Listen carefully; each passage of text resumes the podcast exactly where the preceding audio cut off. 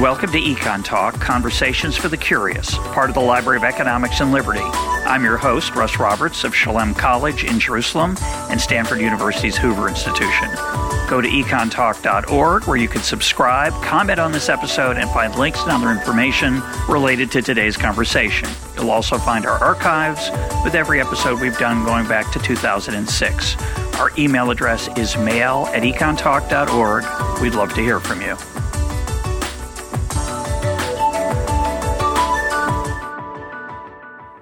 Today is October 6, 2022, and my guest is author Ryan Holiday. This is Ryan's fourth appearance on Econ Talk. He was last here in October talking about his book, Stillness is the Key. Our topic for today is his latest book, Discipline is Destiny The Power of Self Control. Ryan, welcome back to Econ Talk. Yeah, I guess this would have been October 2019, right? So a, a couple things have happened between then and now. a little bit. Yeah. Uh, th- let's start by uh, this book is part of a series. Yes. So tell us about that series. Well, I'm doing a series now on the cardinal virtues. The the I guess coincidence. It's not even a coincidence, but one of the the quirks of history is that uh, Stoicism and Christianity have the same cardinal virtues: uh, courage, self discipline or temperance, justice, and wisdom. And so I am in the midst of a, a four book series. I did courage uh, first, this is the book on self discipline, and now I am knee deep uh, on on the book about justice, and then wisdom. I'm intimidated enough about that I have not yet begun to think about, but uh, that looms there in the future. I just want to mention we'll come back and talk to it later about it later, maybe. But you're a back to back to back to back kind of guy. Um, I, I would recommend a break. Yeah, before you tackle the wisdom book but uh, I'm happy to hear that that book three is is in pro- in process. You know, I it, there was actually a sort of a debate on both on discipline and on justice about whether the disciplined thing was to push forward or to pull back. Uh, yeah. And I was very certain on, on discipline. I was I, I, there was there's sort of a dark night of the soul moment where I thought I wasn't going to be able to do it and I was going to push it. And then at, as I was starting justice, I was like, you know what, I'm definitely going to do it. But both times I ended up having sort of a breakthrough and then getting really excited about it and liking it. But but uh, I I am I think it, when I was younger, the idea of deliberately waiting on something was inconceivable to me, and I I do think I've gotten at, at least to the place where I could entertain the idea. Well, I think you have a precept in this book called wait for the sweet fruit. yes. I guess, but some of us have the characteristic that all fruit seems sweet to us or sweet enough. All ideas are ripe, right? Yeah. I mean, and for people who don't know, the sweet fruit is, is patience or, or, uh, patience is, uh, they say is, uh, is bitter, but the fruit is sweet. The the results, the patience is hard, but what you get on the other side of patience is wonderful. And I think that's probably generally true for the concept of restraint as well, which is it feels hard as you're resisting doing something or holding back from doing something. But usually, you know, the what comes on the other side of that waiting or you know dialing in the exact right opportunity you, usually the the rewards for that are, are worth it it's just hard it's hard in the moment when you are foregoing something may i ask how old you are ryan I uh, I turned 35 this year. You look 21 or 18, so those watching on YouTube will will agree with me. But my, I, I want to before we get to the book, I'm curious whether you feel that in the writing of this book you gained any discipline, hmm and whether in the arc of your life so far, uh, whether you feel you've gotten better at discipline. That's a good question. I, I would say that of the cardinal virtues, discipline is the one that I feel most comfortable talking about as opposed to feeling like it's the the a re, you know when you're writing about courage it's this obviously it's a sensitive topic because the, the courage of the sort of greats of history is so profound transcendent in some cases that it feels almost uh, insulting to even talk about it as if you could instruct. So, so uh, this is the book that I felt most comfortable writing. Uh, so, as I feel like I am a disciplined person, I feel like discipline is a strength of mine. But I, I definitely feel like I I grew from the book, even just what we're talking about, the idea that you know discipline isn't always doing. Sometimes discipline is not doing. You know, I think the journey that I've tried to be on, and I, I feel like I've gotten better with each project. Uh, this one uh, being a big step in that direction is how do you how do you do something at a high level, be disciplined about it without it coming at the expense of discipline in other areas of your life, or or even just your ability to be present and show up for other elements of your life. I think it, it, it's much simpler to say, "Hey, I'm going to dedicate myself fully to this thing and be very disciplined about it. But uh, my family would suffer, or my health would suffer, or my reading would suffer. You know, I, I so I feel like trying to integrate the, as being on this track of doing you know books very consistently or year in and year out. I've had the, the excuse of sorry I can't or hey i apologize it's i you know for my lack of temper or, or, or, sorry my lack of patience or my temper or whatever um, it becomes harder to justify when you're always doing the thing you don't get the excuse of hey i'm on a book deadline or i'm in the middle of writing a book when you're always doing that thing. You know, it's like if you're an actor and you're like, sorry, I'm grouchy. I'm on this crazy diet for this role that I'm doing. Um, you know, you can use that excuse occasionally, but if you are always doing that, people go, look, you got to figure out how to integrate this into your life. So do you think you've gotten better at that? Over not just writing the book, I mean, just in general. I would say much better. Um, actually, as I was finishing up uh, Discipline, my my oldest was sort of sitting at the kitchen table and he was, uh, you know, like doing some art project or something. And I was sitting on the couch. I guess it, this would have been, he would have expected me not to be sitting on the couch, but to be right, you know, to be at the office. And he said, you know, um, Dad, I'm sorry you lost your job writing books. And I, and, and, and I was like, wait, what, what are you talking about? And I realized like in his mind, things were normal enough that, uh, something had obviously changed at work. Um, and, uh, you know, obviously that was very sweet, but also sort of a retroactive indictment of how things had been in the past. So I, I think I have gotten better at it. I've tried, I'm, I guess I'm trying to just normalize it in, and and by that I don't mean make my life crazy so the abnormal work that I do seems normal, but to try to get to a place where hey, I show up at the office and I do, you know, a few hours of my thing. And then I'm, you know, I'm not, I'm not in this sort of adrenalized, uh, you know, frenzy or sprint that can sometimes be the, the creative process. But it's just, it's just a part of life. And I, I feel like I've gotten closer to that, although not perfect at it. At, at one point in your book, you say that, um, discipline is contagious. Yeah. And I think uh, I'm very sympathetic to that idea. I, I, had not thought about it, but if you had asked me, uh, where where did I get my disease from? um, of of uh, to the extent I'm disciplined, or I would say more uh, achievement oriented, or something mix in there, some kind of mix in there. I'd have to think about it. Um, you know, obviously, I got some of it from my father. I got some of it from my best teachers. Uh, and certainly there are other people in my life who've inspired me uh, who are not in my field. But I'm curious if you can point to one or two people that you think of as your um, who gave you this discipline, who inspired you.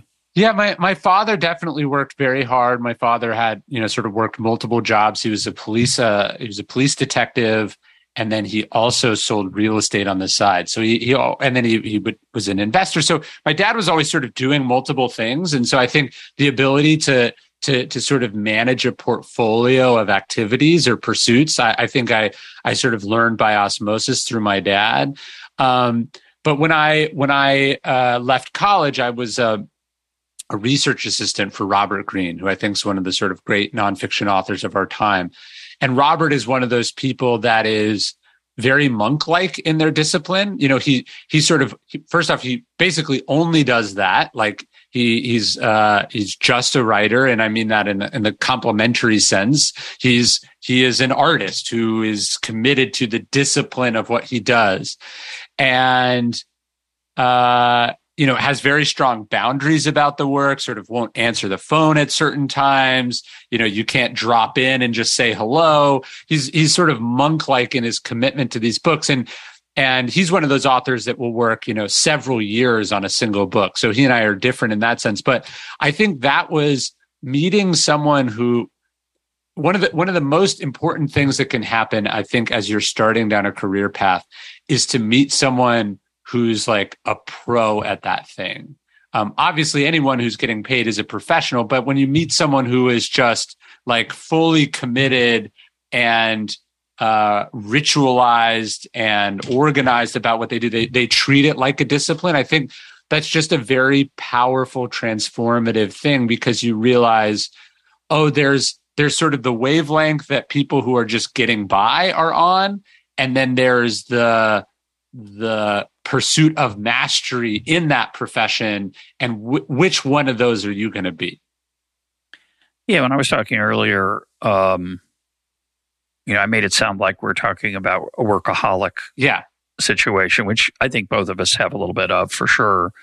But it's really it's a subtler thing that we're talking about which is i, I think it's having great expectations for oneself. Yeah. um that you don't take life casually.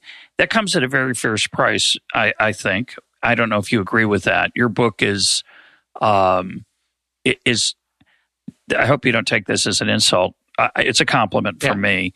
I, I, saw your book as a pep talk, mm-hmm. and um, I, will have more to say about that. But but uh, pep talks are generally about devotion, is the way I would say it, and that's sort of what you're talking about being a pro, somebody who's devoted to mastery. And I have some degree of that disease or blessing, whatever you want to call it. It's not clear which it is. Sometimes it's one, sometimes it's the other, I guess. Um, but I want to make clear that's it's not just that you feel like you have to work a lot. It, it has to do with what your expectations are for yourself. And to me, the, dis- the whole idea of discipline and self control is that you don't take the craft of forming yourself casually.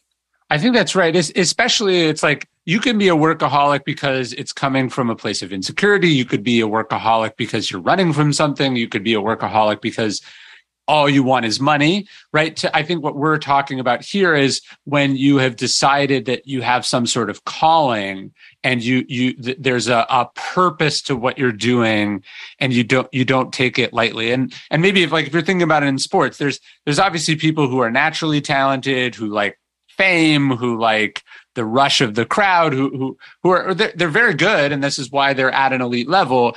And then you know then there's your Tom Brady's, right? Who who have decided that there is something, you know, beautiful or artistic about the the game and they they want to sort of reach that transcendent level. In that respect, you also need the ability to be disciplined about your discipline, right? Like to to not take your commitment to that thing too far at the expense of everything else. But I, I, I think it does start with some sort of idea that this is not just a job. This is a means of, well, this is, this is a thing from which meaning can be derived.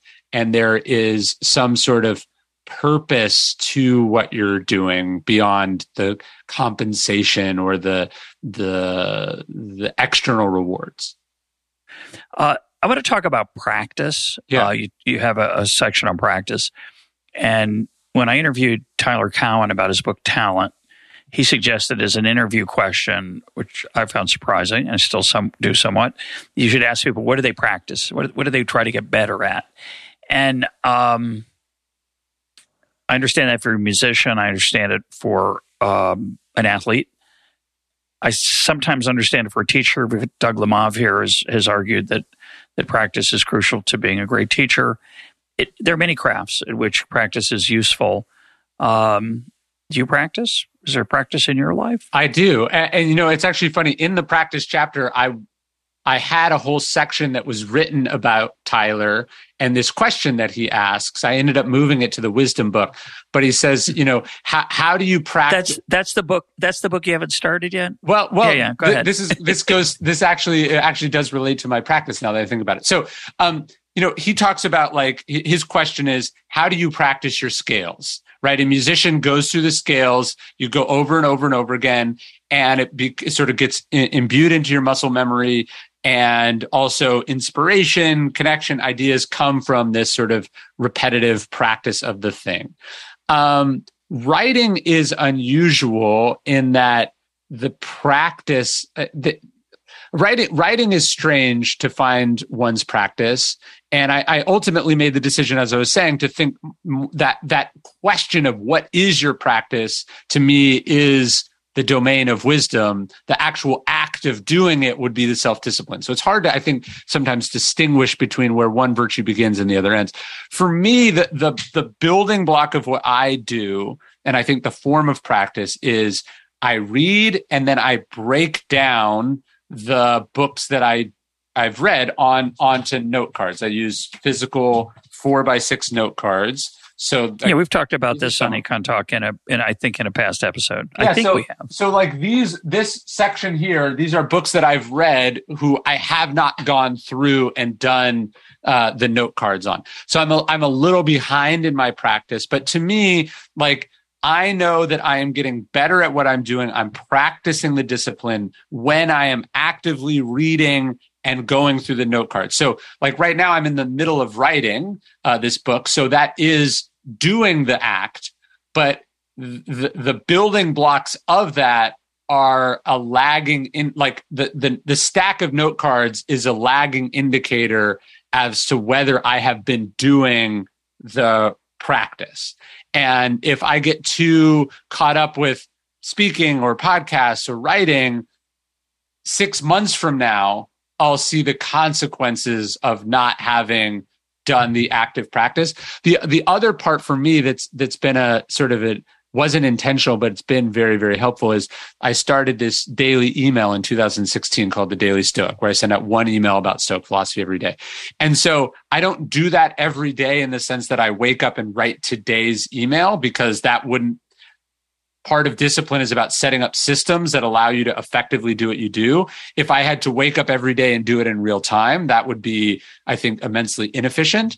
But I have to produce enough raw material on a regular basis to to to fill this daily email. So having this thing that I have to ship every single day keeps me in shape in the way that I think uh, is similar to the function of practice. So I'm going to challenge you. Okay. Not gonna, it's not going to be pleasant. Maybe we'll see. Um, I think you are the, the thing you just described. It, there, there's two kinds of practice. There's two uses of that word in English language, probably more than two, but the two I want to focus on. One is to work at a craft in a repetitive way in this in seeking improvement. Yes. The the other is to have a regular disciplined activity that um, you commit to. So you certainly have the second, and, and, that's the reading of the books and the taking of the notes. I don't know if there's any anybody. Here's the complimentary part. I don't know if there's anybody as good at this as you are. Um, your books are full of phenomenal stories. They are uh, the quotations are spectacular you have a an ability to pull those together in a book form. I'm sure there are people who do it m- maybe nearly as good as you, maybe as good. I don't know them. So I would just say well, you, are in a class by yourself in the modern uh, nonfiction space in, in, doing that. There are people who pull on, you know, stories. I did that in my recent book. I have a few things I've read and, you know, I've put them in the book. Uh, you have this book i'm sure could have been three times as long. Yes. And you could have had had even more obscure most of these people are not particularly obscure. There are a couple obscure ones. We're going to get to them. But but you could have had more obscure stories about people we don't know. They're amazing. You have an uh, extraordinary um, reach, and it comes from your incredible discipline as a reader, doing what you're talking about. It's a, that's an incredible practice, but I'm not sure that you practice at becoming a better writer. So, for example, and this is the, the hard part. I'm going to yeah. beat you up a little bit here, but that's because I like you, Ryan. Yeah, I'm very I, curious. I think you can take it. Um, I did an interview with Penny Lane, the documentarian, on Kenny G. Kenny G is he's not my cup of tea. Yeah, but he's beloved. He's a master, and he he's a master. He's mastered a very particular craft, and he does it. Um, I was going to say he does it effortlessly. That's not true sure. at all. He practices relentlessly to make it look effortless. Your books have a similar uh, um, effortlessness about them. It looks like you could you just sat down and, and in a week or two you just you just spooled this out because it's sure. your writing is extremely accessible, which I view as a huge plus. Um, not everybody does, but it's a fan, it's a fantastic skill. Could you do better? And, and and I say that because your next two books, it's a series, so I'm going to forgive you for this. The next two books will be like this, but about different things. Yeah. I assume they will have similar inspiring stories, phenomenal um, quotations, great life lessons. And we'll talk in a minute about why I think those are so important. But maybe you could do it in a more poetic way. I mean, could you get better at it? And should you? And one answer would be, of course not. Kenny G would never. I mean, I, I challenge Kenny G, like he's listening, uh, that he could get out of his comfort zone. You're in a credible comfort zone. It's not totally comfortable because it is an enormous amount of work. I understand that. But have you thought about doing something different? Yeah, I mean that is the question is like how how can one get better at a craft like writing? Um, obviously, as you said, you can do what you do over and over and over again, and it becomes sort of more intuitive and natural, and and hopefully uh, effortless. And I I do think like if you look at uh, The Obstacle Is the Way, which is in a similar format to discipline is destiny, as is ego is the enemy, Stillness Is the Key, courage is calling. So, so that's like five, you know, five books in this style. Um, mm-hmm. Is the fifth one better than the first one? I would say absolutely. I, I would say that the the practice does get better the more you do it. How, but how does one get better overall at writing? How would one even judge if one's getting overall better at writing? I I I feel like I have a practice where I do this where so one, uh, I don't do it as much anymore, but for many years I also ghost wrote projects. So I would take on uh, projects for other writers, and I felt like uh, obviously in, in discipline destiny, I talk about what's the main thing. You know, you need to be committed to the main thing.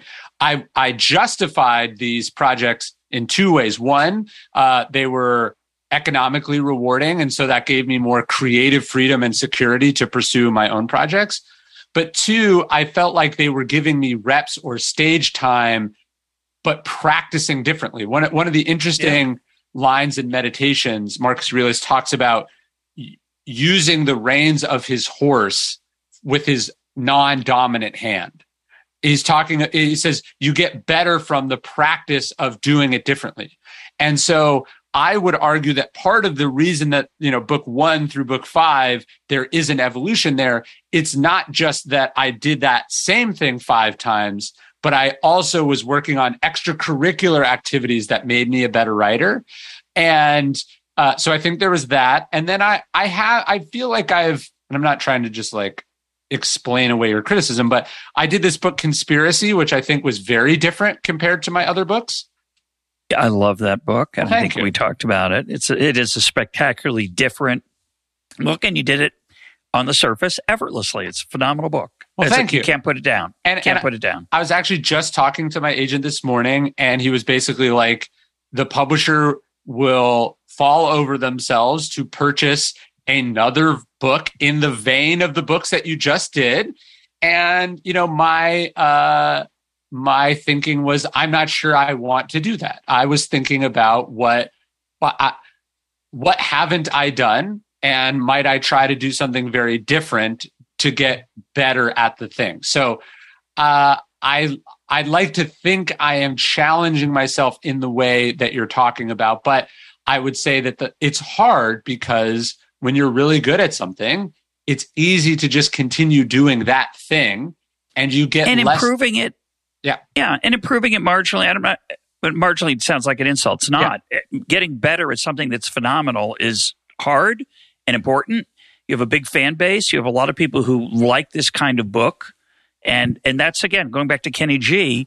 Kenny G shows up and does um, Miles Davis. It's going his fans are going to boo him and, and walk out angry, right? Yeah. And I'm not suggesting you do Miles Davis. I, I personally, given your talent and given how much I like the the conspiracy book, which we talked about on Econ Talk in 2018, and I'm not hurt that you don't remember because I'm sure you talked to a lot of people about that book. this is a great book. Um, it just I, would love to see you try something different. I, it, it, just because you're so talented. But anyway, enough. No, no, I, uh, I I totally take the point, and I think about that. It's like the the reward for getting good at something should not be the closing of other avenues. And and uh, did you, have you had David Epstein on his book Range? Oh yeah, sure. Yeah, I, yeah. I, I think great book, uh, totally great book, and I, I think uh, specialization makes sense, right? Well, the most basic law of economics is the law of comparative advantage, but but I think uh, range is also important and uh, and it's I think fulfilling too. Like you don't it, let's say you specialize and specialize, but that specialization is leading to a kind of premature burnout. Then the specialization is actually the enemy of mastery in that sense. Yeah, yeah, yeah. And I worry about that with you. Well, thank you because you look 23, but um, but that's okay. So l- let's um let's talk about the book a little bit. I okay. want to start with the, in a strange place. Um, uh, Queen Elizabeth doesn't get a lot of airtime on Econ Talk. Yes, uh, but she, this her moment has come. Uh, you wrote this book uh, when she was still alive. I, am pretty sure. Yes, and after it's uh, the book is out, she has passed away, and I have I, I have mentioned her occasionally because I'm not a student of the royal family. I've never been into the royal family. I find it somewhat um, uninteresting until I saw The Crown. I thought The Crown was quite interesting the first couple seasons, less so as as it progressed. But if you had asked me before The Crown, and if you had asked me before your chapter on Queen Elizabeth, I would say she was a cipher. Yeah, a cipher is a a, word doesn't get used much these days. It just means she's a functionary. She's not so impressive. Her mark on the world is small. Um, she is, of course, mainly ceremonial. And I've since, after she's passed away, after watching The Crown, after reading your uh, chapter on her, I, I've gained a larger respect for her. And so I want you to talk a little bit, not at too much length, but a little bit about what's special, what was special about her, because uh, again, I think a lot of people, many of them probably listen to Econ, Econ Talk, would say, "Who cares about? I mean, what, why would you pay any attention to her?"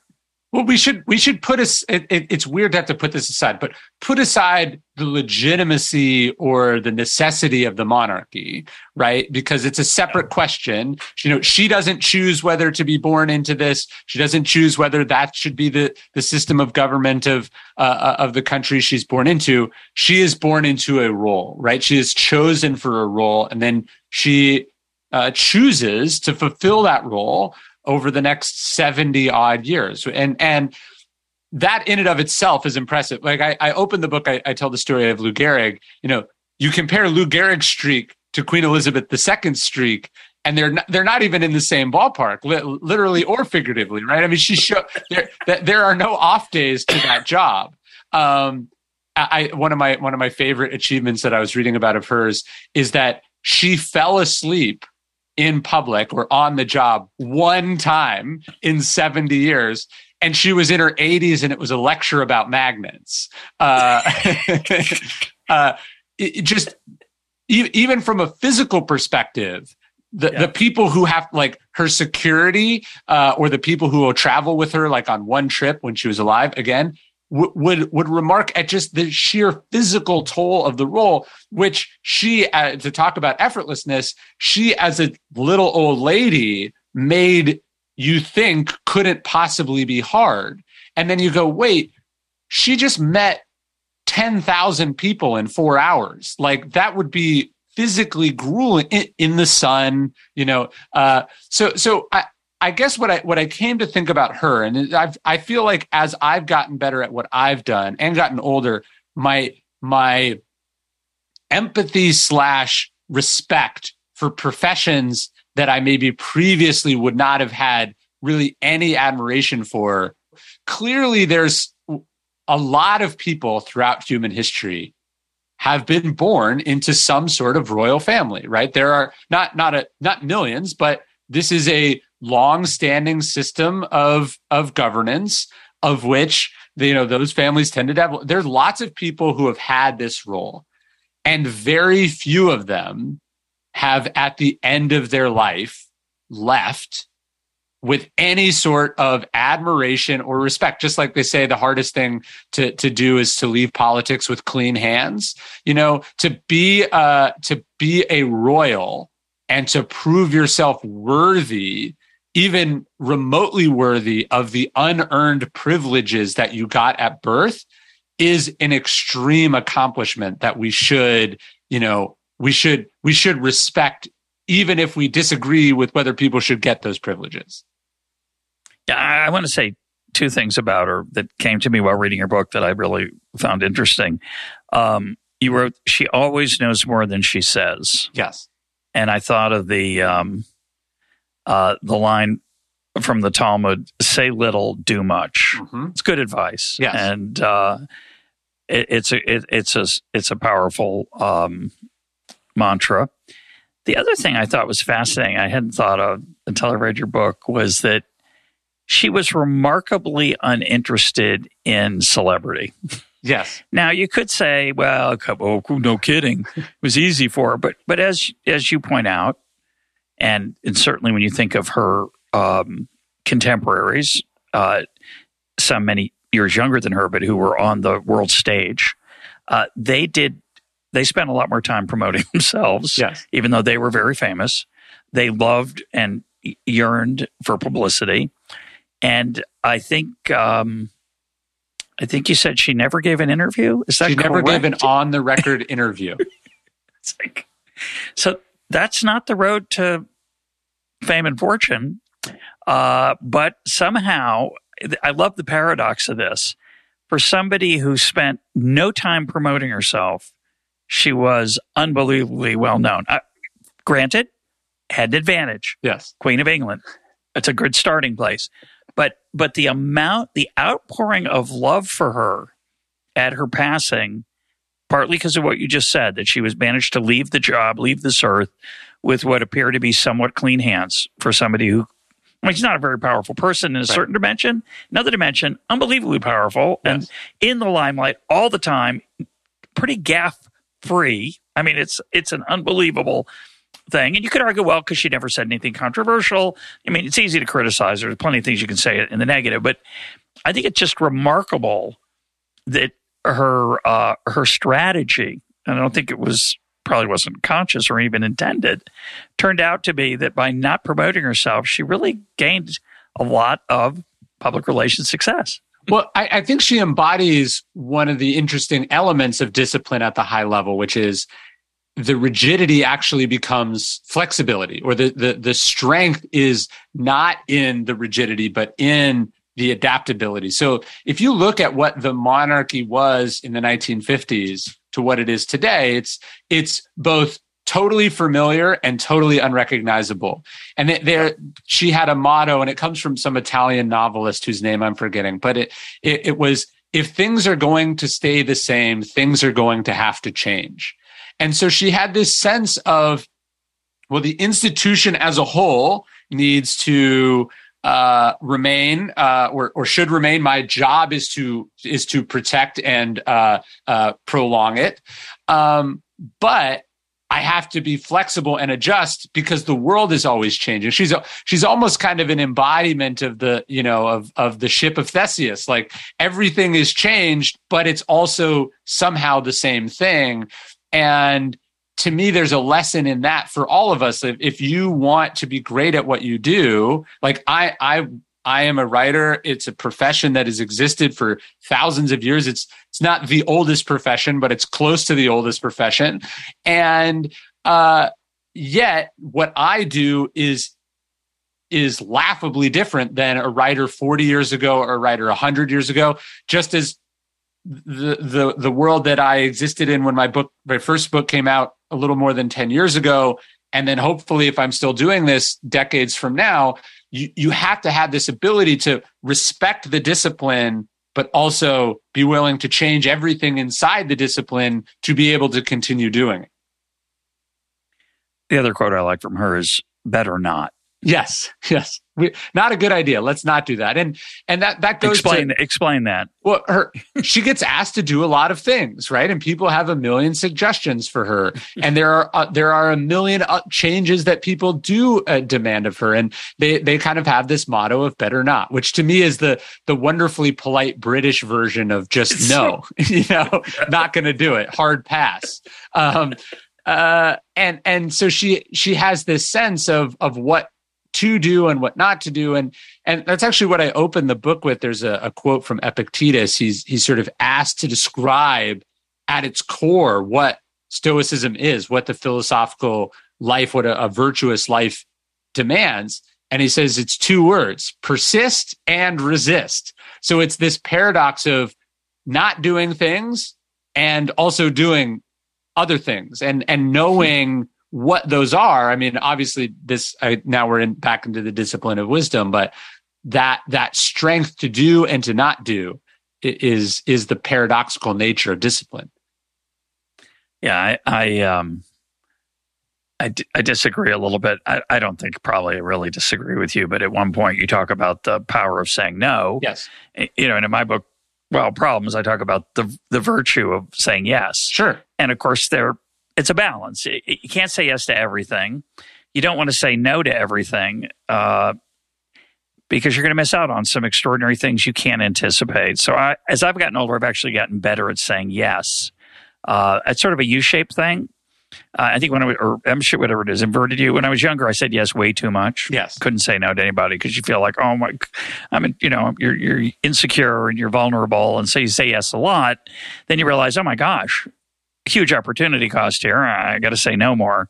And so you start saying no, and then it feels really virtuous. You t- turn down somebody and you feel really good about it. You say you're staying focused on what you need to do. And then you realize if you're not careful, you say no too often. So anyway. No, no, I think about that. I think about that a lot. My instinct is, tends to be to say yes. So I have to cultivate a discipline of saying no. But I, I just got this new thing. It's it's it's at a, a frame store being framed, but I've uh, I, have fallen in love with Harry Truman, who I'm writing a lot about in the next book, and I, I found this letter. Uh, I guess the the presidents just produced so much paperwork. You can you can buy this stuff relatively cheaply. It was like five hundred dollars, but it's a it's a letter. It's a series of memos. So it's all of the memos, but it culminates in this little piece of paper uh, like an inner office memo at the White House, where right after Truman's been elected, uh, I think reelected.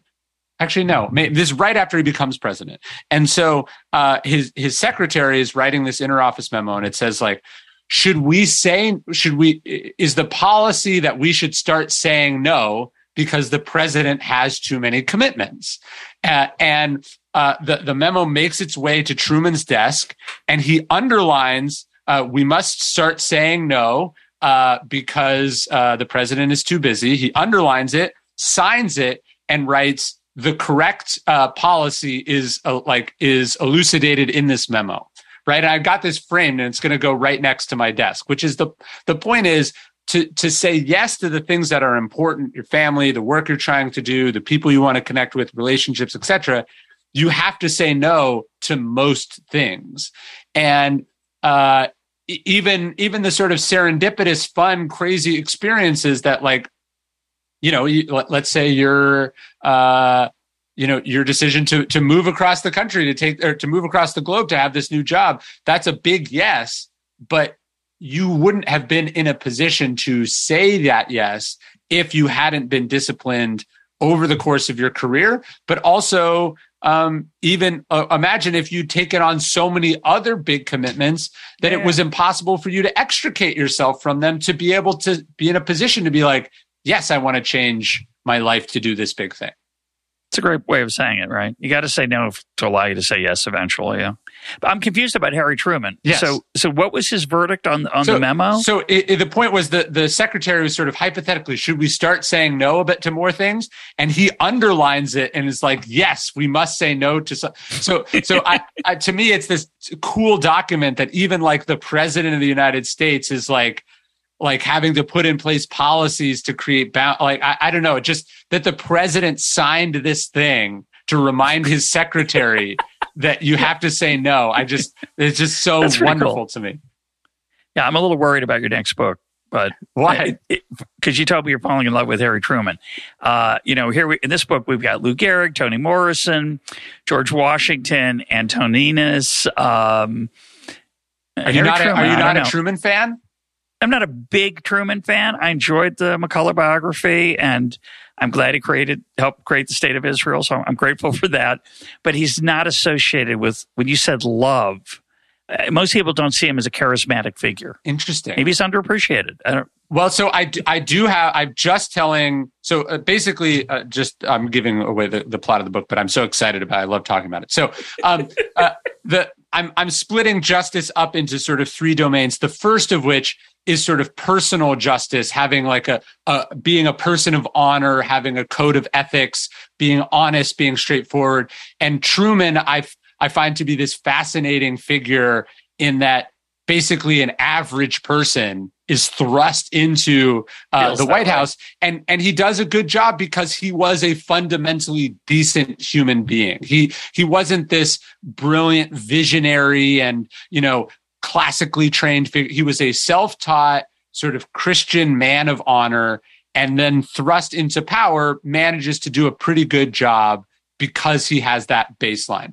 But fair enough. In fair the, enough. In the, in I the, like that. In the second part of the book, I'm talking about sort of how does one bring justice into the world? And one of the, the chapters I was most excited to write, I talk about um, the proximity to power. One must have a proximity to power to bring good into the world. You can't be this sort of theoretical outsider. And I, I tell the story of Eddie Jacobson, who uh, who who Truman meets as a young man in in in Missouri. He'd probably never met a Jewish person, and then you flash forward fifty odd years, maybe more, and Eddie Jacobson's the only person who can get a meeting uh, with with Truman because Truman has decided he doesn't want to hear about Israel anymore. And Eddie Jacobson walks into the Oval Office and uh, he's told by the secretary on the way in to go to our point about uh, controlling that what what has access. He says, "Whatever you do, do not mention Israel to, to, to, to Truman. And he says, but that's the only reason I'm here. And, and he, he, he, he, he starts to talk to him about it and Truman shuts him down. And, and Eddie Jacobson looks at him and, and he says, I have known you my entire life. This isn't like you. My hero would like to meet with you to talk about Israel. I need you to do this for me as a friend. And without that personal proximity to power, that lifelong relationship, yeah. Israel might not exist as as yeah, a country. That's true.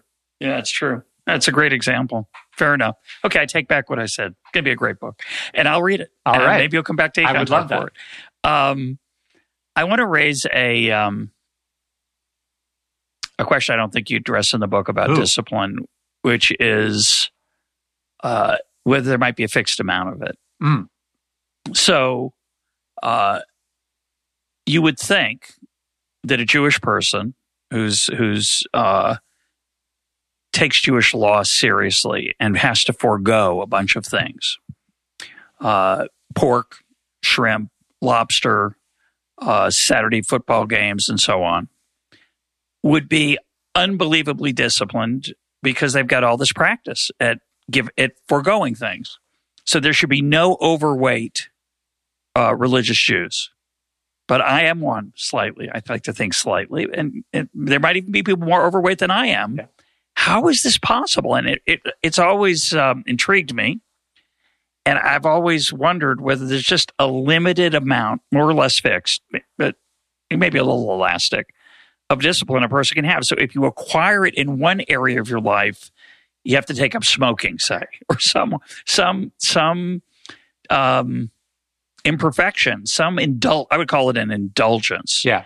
Uh, that that the life, the strictures of of that you write about in the book, the relentless uh, self control, is so hard for some people that it's it breaks out in in weird. I mean, another an obvious example would be Tiger Woods. Yes, it's a G-rated podcast. We're not going to go into the details, but is there anybody more disciplined in in, in his craft? Tom Brady is in this. You could argue there's a handful of people in the world who devoted as much time and focus to what you call the main thing. He had a little trouble elsewhere. He had trouble sure. with self control. Uh, is it possible that that that straitjacket of of expectations he had placed on himself made it easier for him to stray and, and be undisciplined elsewhere? Well, th- there has been some scientific research on this, and I think it, it's it's it's both uh, unclear, and then I think it's uh, from a replication standpoint they've struggled. But they would do some experiments where they would like give someone a tough math problem, an impossible math problem, and see how long it would take them to give up on the math problem. And then, so, you know, the, let's say the average person does it in quits after 10 minutes. Um, they would say, well, how long does an average person last when they are asked not to eat cookies? that are placed on the table in front of them. And they they tended, I think they tended to find that it, it actually that that self that there was a finite amount of self control in a person. Um, so I think that that matches the the sort of uh, common sense or the the gut instinct, which is that yeah, that we have a finite amount of discipline, uh, and and yeah, the Tiger Woods examples being a good one. The other one being like, hey, you're on a diet, but that energy go wants to go to some other destructive habit, right? Or somebody somebody quits uh, drugs and then they pick up smoking. That there's sort of like a, an an avenue that the the indulgence has to go through. I think that also kind of um, you know v- vibes with some common sense, and yet also I think any person who has decided to be disciplined in one avenue of their life finds that it creates momentum or that there's sort of a muscle that comes with it right? So if if your whole life is chaotic i think it makes it harder to be disciplined than if you've made some decisions that create order right? Um cleaning up your desk to me makes it easier to be disciplined about you know the work that you're doing at said desk. Oh that's ridiculous. Said I, the man whose desk looks Actually, right now it's quite clean, but it's it's an illusion. There's a Flo, there's a Flaubert. Is it? I think it's Flaubert. There's a quote I have in the book that I liked where he's he's basically saying that you want order in your life so you can have disorder in your creative life, or or you can. And and I think um, I I think that strikes me as true too. So it's like if I was talking, I, I guess my where I come down on this is if I was talking to someone who's like, I have no discipline, I need more discipline in my life, I would probably have them start small. And on the idea that you could build on that discipline or you could build a life of discipline around these sort of foundational habits. So I, I think it's hard, but the, the, the Jewish question is interesting because I've always been fond of that observation that, um, you know the Jews have kept the, the the the, Sabbath and the Sabbath has kept the Jews. I, yeah. I like the idea that even though you're observe like that that that the the being mastered by a habit or a practice or a rule also creates a kind of self mastery. You know, I, I think yeah. there's something in that that's also true. Yeah, no, I think actually I think that's right. I, I don't. I think it's wrong that there's literally a fixed amount but but I do think I think people differ dramatically in their ability to to self control. Sure. Um, I, I think we've had guests on the program, Katie Milkman, talking about how to change, how to acquire habits.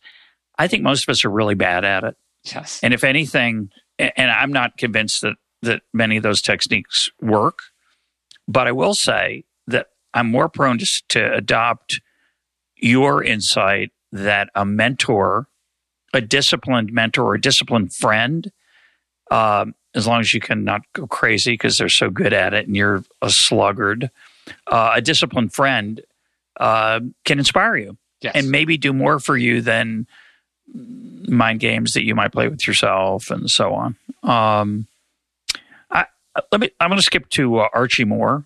Ooh. Uh, this is not the most obscure person in the book, but it's one of the more obscure people. Uh, I am uh, roughly twice your age, and I know who Archie Moore is, and I know who Floyd Patterson is. Most people listening will have no idea who we're talking about. They were two boxers from uh, probably the mid 50s, late 50s, or then early 60s for Floyd Patterson. But you have a letter, you quote a letter that Archie Moore wrote to Floyd Patterson that is extraordinary, um, uh, really almost unparalleled as, that I that I can think of in, in in the context of how that letter came to be written. And I'd like you to explain what that letter was about. Uh, and I'm curious why you came across that and and we're, and you put that in your book because it's pretty obscure. Well, I was I was reading a lot about Muhammad Ali, who I thought might be a character in the book, and ended up reading about Floyd Patterson and walked away being much more a fan of Floyd Patterson than Muhammad Ali. And so I read Floyd Patterson's memoir from the 50s. It's called Victory Over Myself, which if, when you're writing a book about self-discipline and you see that title, you're like, oh, wow. Uh, so I got very excited. Um, but but Patterson talks about when he loses the the heavyweight uh, title. He's uh, he, he, loses it, uh, and for basically all of boxing history up until that point, actually for all of boxing history, and then there's only been maybe three exceptions since. Uh, when the heavyweight champion would lose the belt, that was it. They never regained it. And so he has this sort of humiliating defeat he he was a little overconfident. He wasn't ready. He loses it, and he basically throws himself a pity party. He he can't get out of bed. He can't look his children in the eye. Uh, and he gets this surprise letter from Archie Moore, who he himself had beaten uh, uh, quite uh, dramatically not long before. And, and Archie Moore basically says, "Stop feeling sorry for yourself.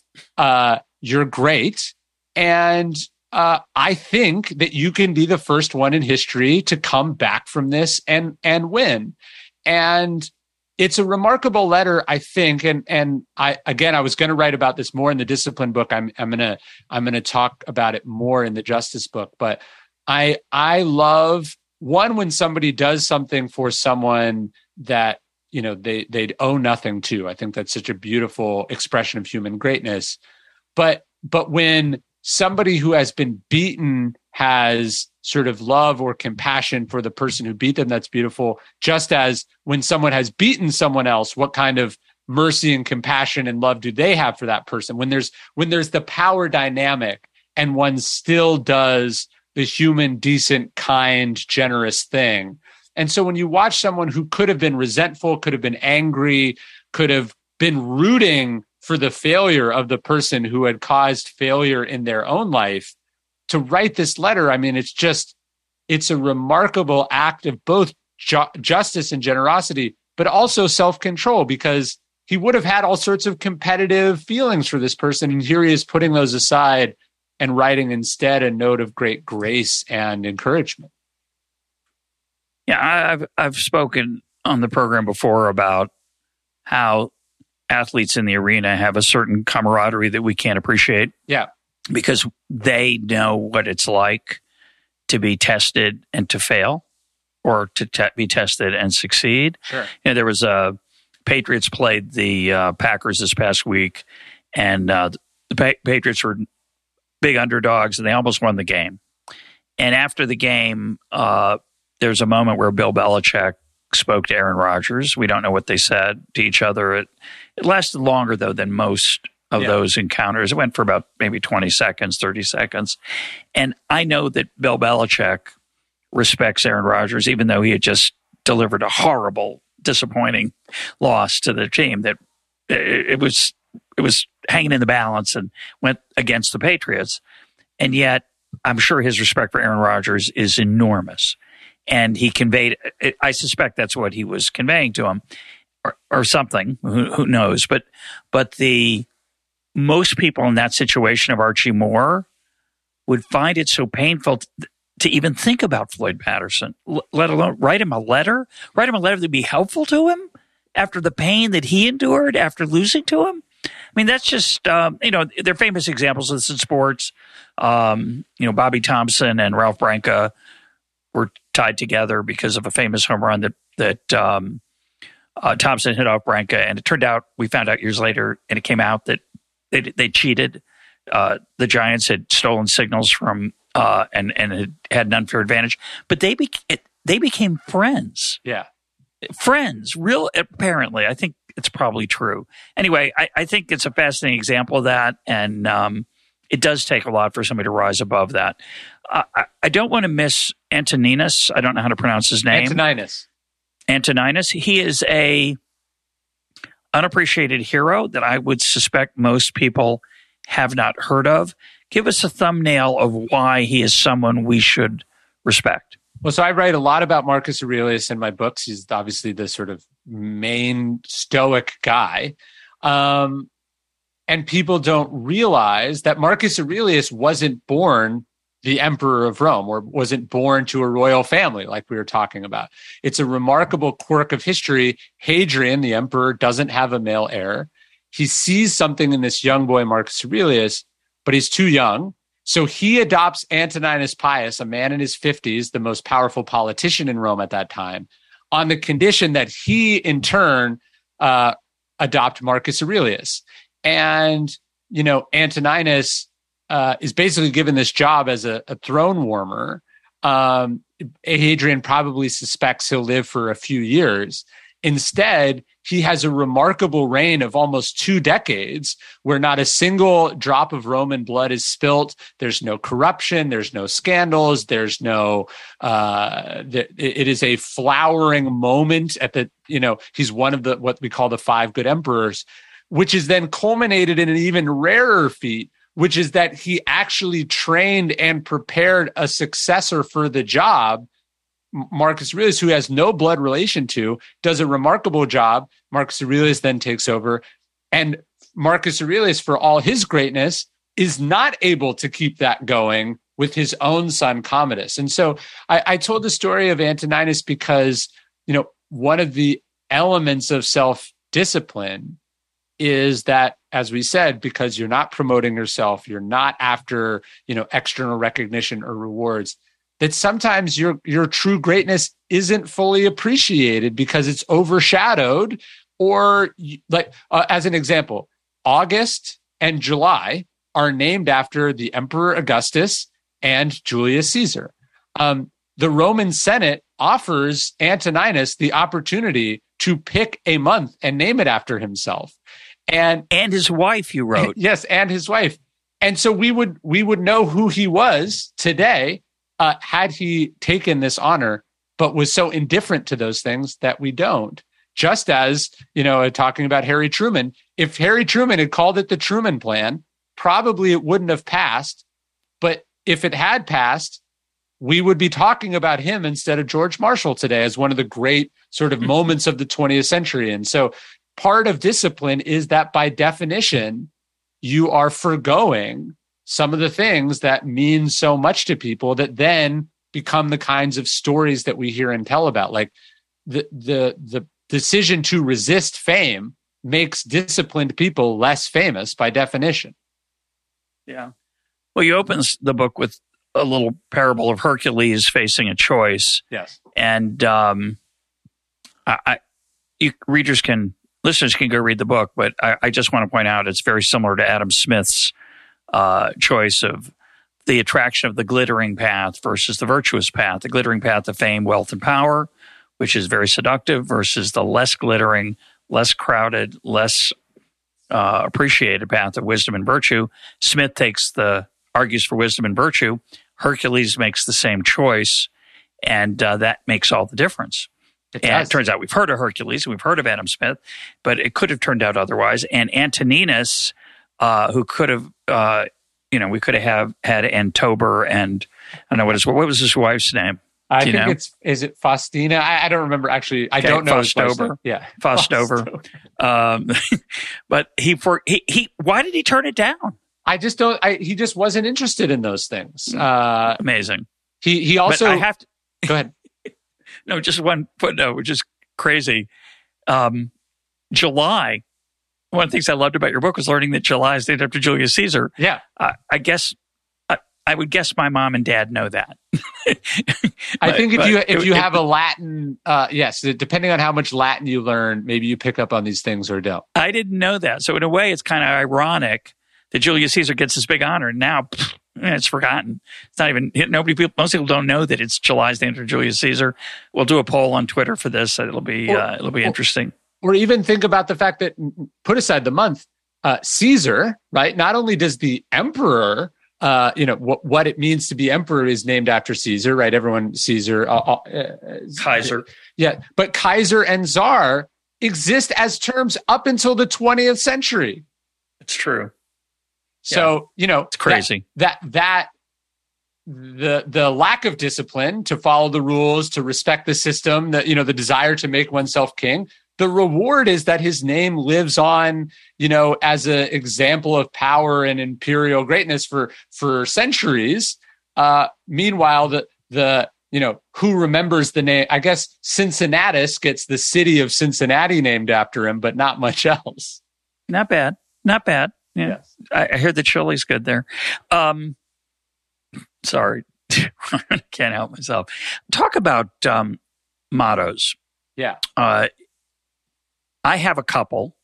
I probably have, I don't know, a few. I have a few. I'll just mention a couple that come to my mind when I was reading your book. Uh, I like um, wag more, bark less. Ooh. I like hold your anger for a day. Uh, and I have a couple more like that. And occasionally, not often, but occasionally I remember to think of those and they influence my behavior. And I think those kind of, they're now, people would call them cliches or trite truisms, common sense. Um, I think they're underappreciated. And you have a bunch in your book that I think that I love. You know, wait for the sweet fruit. Um, I'm going to just mention one which we won't explain, but readers can find out. Look at the pottery. I'm going to remember that one. Um, do the hard thing first do the hard thing first. Make sure the main thing is the main thing. You have a whole bunch of them. You, you were, I'm sure you spent some time on it. Talk about that and how, if at all, they help you, or, or whether you think they're just for fun. No, I, I think they're very important. And uh, obviously, we've been talking about sports. If you walk into the locker room of any sports team of any uh, seriousness, what do you find? These sort of Slogans. cliches and slogans and rules, you know, on the walls, you know, uh, repeated inside the organization. Like th- there's an earnestness in sports to the to the sort of repetition or worship of these very simple ideas. Um, and there, there's something I think condescending about the way that we dismiss them or laugh at them. You know, just go out there, do your best. You know, it doesn't matter win or lose. It's how you played the game. It- all these things we sort of laugh at them, but um, in philosophy, there, there's actually a big debate inside the Stoics, inside the the early Stoics about the benefit of these precepts. Uh, one of the early Stoics thought, no, the wise person should just know. And another one, Seneca said, no, these reminders are helpful. They give us guidance. They, they they're sort of like chorus lines that that we can come back to.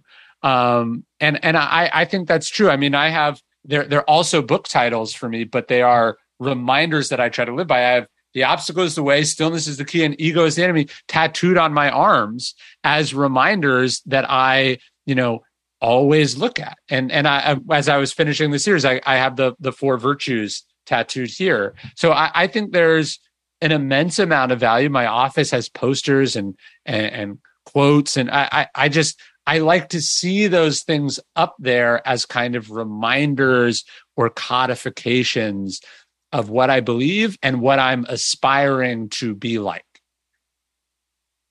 It's really interesting. I don't, um,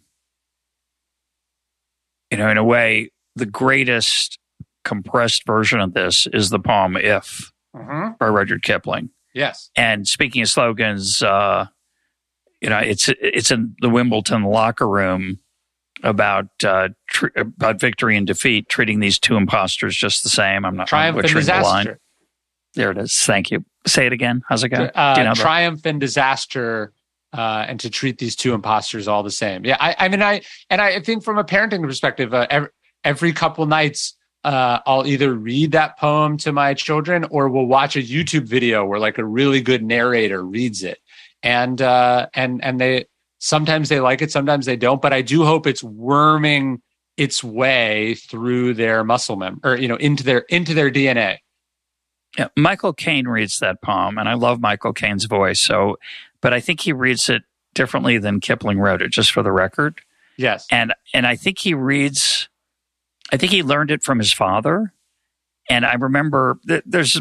We'll put a link up to that. Um, it, it's it's a little different, and I and I'm not sure it's a, an error. I think it's uh an an edit, but the, That's for an, another question. The most heartbreaking poem, if you have read uh, If, uh, the follow up is his poem "My Boy Jack." Have you read that? Oh yeah, uh, yeah, sure. And uh, I think about that often. I, I do this other email I, I do every day called Daily Dad, and I wrote this poem about how you know the tragedy of Kipling is that his poems celebrating imperialism and war and all these things are manly cashing, virtues. Yeah, it, it, it's cashing, it's writing a check that he pays for with his son's life. And it's a reminder to me that as parents, we have this sort of responsibility to think about the consequences of our policies, our beliefs, our, you know, the, the people we elect. Our children pay those bills. And there's something so, you read the beauty of that first poem, If, where he's giving all this advice to his son.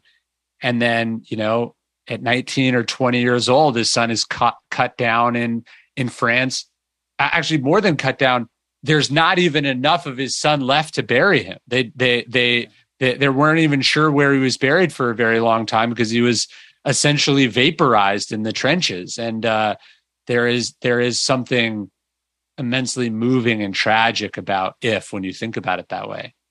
And he has a short story that is astounding I've forgotten the name of it. I, if someone out there knows this, um, the story where he tries to imagine, uh, it's a mystical story about re-encountering his his not so much his son, but news about his son. It's an amazing story, and I've forgotten it now. And oh. someone out there knows about it. I appreciate it. Let's close talking about parenthood. Yes, um, it's it's a big issue in in my new book. Um, I argue, you could argue that my book is too pro parenting or too pro marriage. Uh, and I guess I would justify that saying that our culture has reduced the appeal of those things a great deal. And so, in some sense, my my book is a little bit of a corrective. My book's not about marriage and children alone; it's about other things, but it's a central part of the of, of the book is discussing those those two things, and and although I recognize they have many downsides, I may I talk a lot about the upsides. Um, you suggest in your book that child in the end, in your afterward, and and that children have um, shaped you in certain ways. Can you talk about that? Well, I, having children, they, they certainly challenge your discipline in a lot of ways, uh, right? Um, but we were talking about saying no earlier. I think one of the, the big things that shaped me was realizing that when I was saying yes to the things I say yes to, again, somebody else pays that bill, right? So the decision to go out of town to attend this conference or to go on this cool trip or to go to this meeting, you know, that means I'm not picking my son up from school, or that means I'm tired in the afternoon and I can't do X, Y, or Z. And so I, I think, you know, w- one of the things that parenting, know, the decision to become a parent does is it, it's a very powerful constraint on your life. I think in a way that's positive. It's it's like, it, it's sort of a, a, a direction or a channel that, that forces you to think about where all these things are going. You don't have unlimited time. You can't have whatever schedule you want. It just it forces you I mean, it forces you to become an adult in so many ways. That's not, doesn't force you to become an adult. It should make you an adult if you are taking the obligations and the responsibility of it seriously, you know? And so, I, yeah, I think, I think it's changed me in a lot of ways, almost all of which are positive. And when people say, oh, it'll hold me back, I say, yeah, it probably will, but it may also hold you back in reality. Like it may tie you to planet Earth or to some sort of connection to other people or things. I mean, like when I when I think about, you know, oh, I want to be a digital nomad. I travel around. I don't own anything. I'm a minimalist. You know, these sort of things that we have come to celebrate in the last decade or so. There's something very lonely and ephemeral and disconnected about all of it. And it's the opposite of what I think virtue and duty are about. My guest today has been Ryan Holiday. His book is Discipline is Destiny. Ryan, thanks for being part of Econ Talk. Thank you for having me.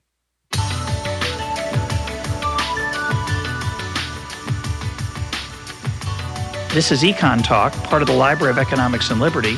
For more Econ Talk, go to econtalk.org, where you can also comment on today's podcast and find links and readings related to today's conversation. The sound engineer for Econ Talk is Rich Goyette. I'm your host, Russ Roberts. Thanks for listening. Talk to you on Monday.